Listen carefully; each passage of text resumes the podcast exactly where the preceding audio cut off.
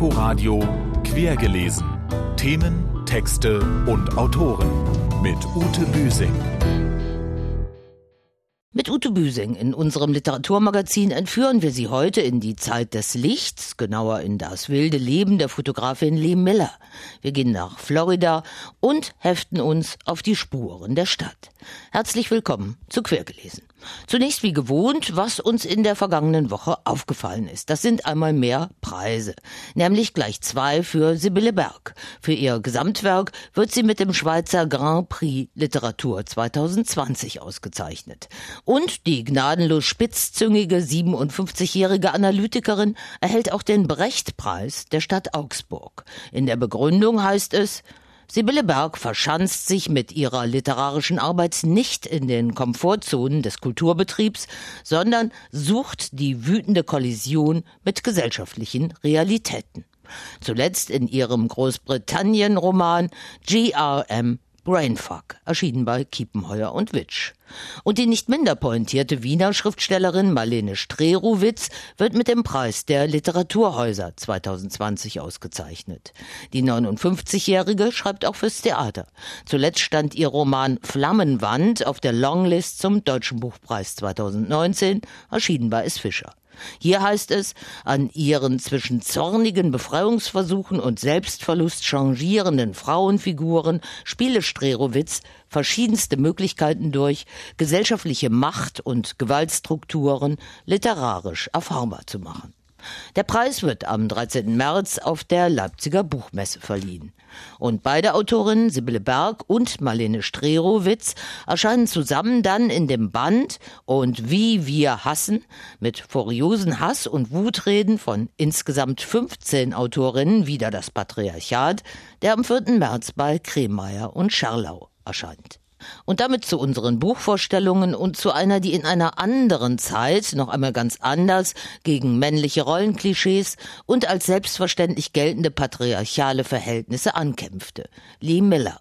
In der Pariser Bohème der 1930er Jahre erwachte das ehemalige US-Topmodel zur eigenständigen Fotografin. Dennoch stand sie lange im Schatten ihres Lehrmeisters Man Ray, wurde als Madame Man Ray tituliert und von ihm, mit dem sie eine leidenschaftliche Liebe verband, obendrein beklaut. Sie erfand die Methode der Solarisation. Er schrieb sie sich auf die Fahnen. In ihrem Debütroman Die Zeit des Lichts erzählt Whitney Scherer jetzt vom Kampf der Künstlerin um Anerkennung und Eigenständigkeit. Als er sich leise auszieht, um sie nicht zu wecken, murmelt sie verschlafen. Bist du fertig? Ja, es ist vollbracht. Ich habe ihn das Licht unserer Zeit genannt. Die Zeit des Lichts, sagt sie. Das wäre besser. Das ist gut, sagt er bewundernd. In sowas bist du wirklich gut. Ich bin in vielem gut. Das kann man wohl sagen, sagt Man und legt sich neben sie. Scherers historischer Roman lebt von den real existierenden Figuren der Pariser Bohème, den Dadaisten und den Surrealisten um André Breton, Tristan Sarah, Salvador Dali, Pablo Picasso und John Cocteau, wie von den vielen schönen und kreativen Frauen, mit denen die sich gerne als Musen umgeben. Wir begegnen Max Ernst und Hans Arp und etlichen Fotografinnen mit einer Leica um den Hals wie Ilse Bing. Nachdem sie sich eine Weile als Man Rays Assistentin bewährt hat, hängt Lee Miller sich eine Rolleiflex um ihren Hals und macht bis heute ikonografische Fotos damit, neben den herausragenden künstlerischen Arbeiten, die sie bis zum Ende der hitzigen Beziehung zusammen mit Man Ray gestaltet. Die Zeit des Lichts manövriert zwar nicht immer in der kitschfreien Zone, aber wie Whitney Scherer den Lebensweg der einzigartigen Lee Miller nachgestaltet und ausschmückt, ist durchaus lesenswert. Denn die Fotografin war nach dem Zweiten Weltkrieg auch als Militärkorrespondentin der US-Armee im Einsatz und sie fotografierte dabei für Live und Vogue. Dabei dokumentierte sie die Befreiung von Paris, die Einnahme von Hitlers Berghof und die Befreiung der Konzentrationslager Lager Buchenwald und Dachau. Einer nach dem anderen reisen die Presseleute ab. Lee bleibt. Sie muss es dokumentieren. Ihre Taschen sind voller Filmdosen. Granaten für die Öffentlichkeit. Auch diese traumatischen Erlebnisse lässt Scherer in gesonderten Rückblendekapiteln einfließen. Sie beginnt ihren Roman mit der gealterten Lee Miller, die alle ihre Fotos und Dokumente auf den Dachboden verbannt hat und zurückgezogen im Sussex County House für ihren Mann und ihre Gäste kocht. Am Ende eines bewegten Lebens ist sie für die Vogue Korrespondentin für Haus und Heim. Whitney Scherer, Die Zeit des Lichts, ist in der Übersetzung von Nikolai von Schweder-Schreiner bei Klett-Cotta erschienen. Und jetzt zu den Erzählungen einer zeitgenössischen Autorin, die nicht nur in Florida lebt, sondern auch darüber schreibt. Lauren Groff. Elf Geschichten aus dem sonnenbestrahlten, sumpfigen Süden hat sie in Florida zusammengefasst. Mein Kollege Harald Asel ist sehr angetan. Sie scheinen sich eingerichtet zu haben in ihrer Welt, die so unterschiedlichen Figuren der Lauren Groff, die auf den ersten Blick nur gemeinsam haben, dass sie mit Florida verwoben sind, und bis auf eine Geschichte spielen alle in diesem südlichen Bundesstaat der USA. Doch es braucht nur eine leicht irritierende Störung des Alltags und schon driftet das geordnete Leben weg, werden Gewissheiten zu bloßen Fassaden, fallen Menschen aus ihrem sozialen Umfeld. Und die lange durch Geschäftigkeit sedierten Ängste liegen auf der Oberfläche. Ein überheißer Sommer. Und der lebensunpraktische Jude wird durch den Verlust der Paddel beim Bootsfahren auf einem See in dem Alligatoren vermutet werden, gezwungen, sich dem einst übermächtigen Vater zu stellen, dem Reptiliensammler. Da ist ein Hurricane und eine Frau, die ihr Haus nicht zurücklassen will. Plötzlich begegnet sie Verstorbenen aus ihrer Vergangenheit, die durch die Verwüstungen hindurch auf sie zukommen. Zwei Mädchen sind auf einer vorgelagerten Urlaubsinsel zurückgelassen worden. Ob ihre Mutter mit dem Geliebten abgehauen ist oder ein Unglück passierte, wir wissen es nicht. Die beiden müssen sich nun selbst organisieren. Eine befristete Hochschulstelle wird nicht verlängert und eine junge Frau zieht sich immer weiter zurück, vagabundiert ohne Geld über einen prekären Putzjob und eine Zeltsiedlung der Unbehausten hinweg in die Nichtsichtbarkeit. Lauren Groffs Geschichten sind unheimlich im Wechsel zwischen prallbunter Erzählung und lapidarem Konstatieren schmerzhaft hyperreal wie ein nachbearbeitetes Foto. Das liegt auch daran, dass wir während des Lesens immer den Moment suchen, an dem die Figuren die richtige Abzweigung in ihrem Leben verpasst zu haben scheinen. Uns fällt aber auch keine auf. Keine dieser Geschichten wird zu Ende erzählt. Wir verlieren die Personen aus den Augen. Das ist große Kunst. Dass ausgerechnet die letzte Story, die Reise einer Frau mit zwei kleinen Kindern zu den Lebensstationen des französischen Dichters Guy de Maupassant, etwas länglich und unentschieden geraten ist, das zeigt noch einmal, welche versteckte Kunst der Genauigkeit das Buch ansonsten enthält. Lauren Graffs Erzählband Florida ist in der Übersetzung von Stefanie Jacobs bei Hansa Berlin erschienen. Und noch einen großen Erzähler möchte ich Ihnen einmal wieder vorstellen, den Norweger Lars Sobi Christensen. Der 66-Jährige gehört zu den bedeutendsten Gegenwartsautoren seines Landes, ist aber hierzulande gerade nicht so angesagt wie es schon einmal der Fall war.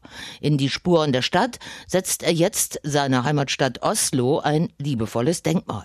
Gleichzeitig zeichnet er ein einprägsames Bild der Nachkriegsjahre um 1947 von Armut, Entbehrung, Wiederaufbau und den so zarten wie zärtlichen Beziehungen in einem Viertel, wo jeder jeden kennt, wo die Leute noch aufeinander aufpassen. Die beiden Jungen bemerken sie gar nicht. Sie sind in ihrer eigenen Welt. Sie lässt sie dort. Es ist ihre Welt. Mai bleibt eine Weile stehen und betrachtet die beiden Jungs. Sie sind noch Kinder, doch der Krieg, an den sich kaum einer von ihnen noch erinnert und den sie dennoch nicht vergessen können, hat einen Schatten auf sie geworfen, der ihr Alter vollkommen durcheinander bringt. Sie tragen bereits die Finsternis der Erwachsenen in sich. Sie sind Kinder in Camouflage. Erinnerung ist Trauer, Geschichte ist Versöhnung. Die deutschen Besatzer sind abgezogen, der Krieg ist aus.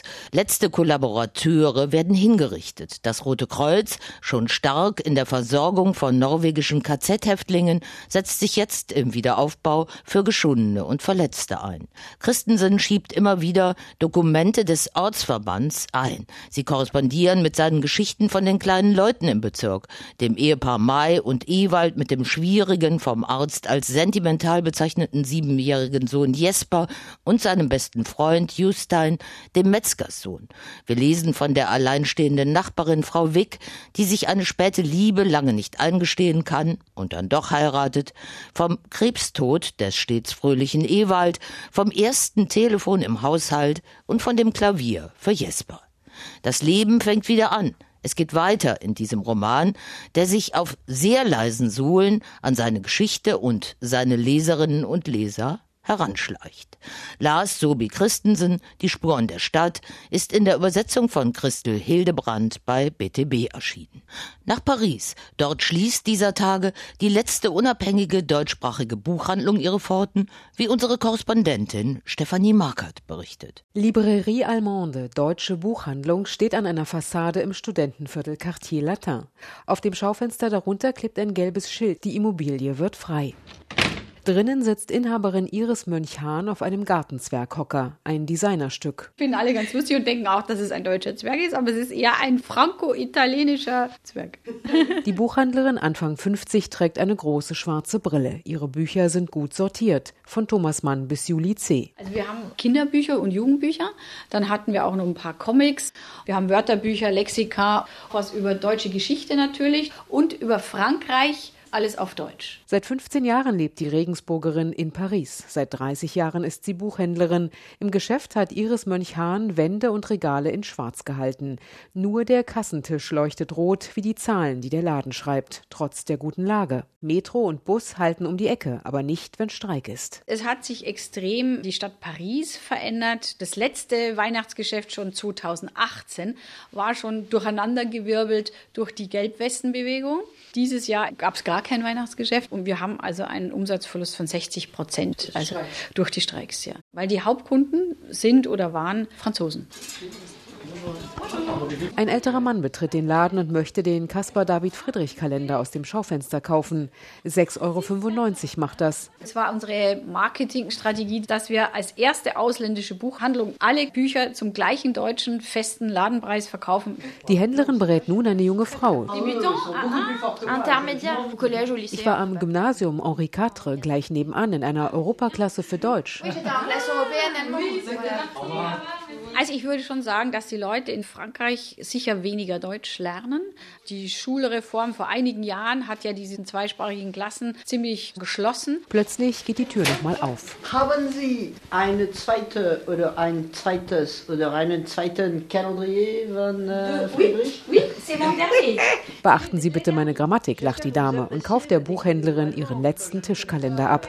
Bei der netten Kundschaft kann es nicht am Umsatz allein liegen, dass die schlanke Frau mit der Ponyfrisur aufhört. Ich müsste genauso weiterarbeiten wie bisher, alleine, ohne Gehalt und ohne jemanden einstellen zu können. Und das möchte ich einfach irgendwie nach fünf Jahren nicht mehr. Mit der Librairie Allemande endet ein ganzes Kapitel für deutsche Bücher in Frankreich. Der kleine Laden in der Rue du Sommerach aber war mehr. Ein Kulturvermittlungsort. Einer wollte ein Auto kaufen in Deutschland, sprach kein Wort Deutsch, dann haben wir den Autoverkäufer angerufen. Das ist hier ein bisschen exotisch chaotisch, weil man macht hier die Tür auf und man ist in Deutschland. Doch diese Tür geht nun zu und das Schild ouvert, offen, dreht die Buchhändlerin Iris Mönchhahn in diesen Tagen um.